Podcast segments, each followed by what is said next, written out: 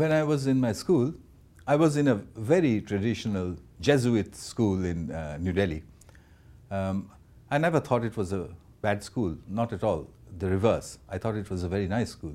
I enjoyed my school and all its discipline and all its old 19th century methodologies and everything.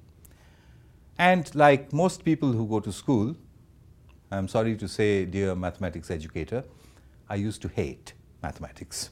I finished my school. I used to know how to play the system. I did very well in mathematics.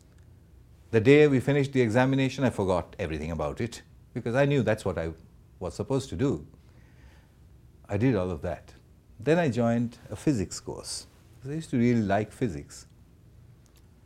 And something changed my whole life. It was just one experiment suggested to me by a rather friendly teacher. He said, take a piece of string, string it up straight in front of you, look at it, and put a little paper uh, V, you know, bent piece of paper, put it on where you think it's the middle, and then measure, did you get it right? And do that over and over again. And I did that. And I was never putting that piece of paper in the same place. I was always putting it slightly in different places. The numbers were always a little bit different. I think that afternoon, it was a Sunday afternoon in New Delhi, I was 17 years old.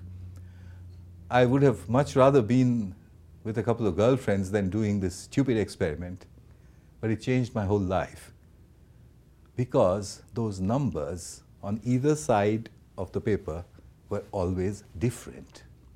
You know, I often get asked another question how do you engage an adolescent?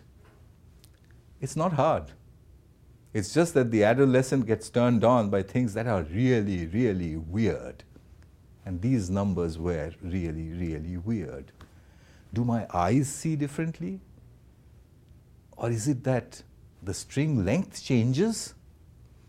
Is it that the piece of paper kind of goes out of my hand and lands itself where it wants? I didn't know. I was flummoxed. Okay? I wrote a report on it, based on which I got a, I got a scholarship, which took me through all of my college, all of it through to PhD, just because of that little piece of paper and that piece of string, and the man who said, why don't you try this?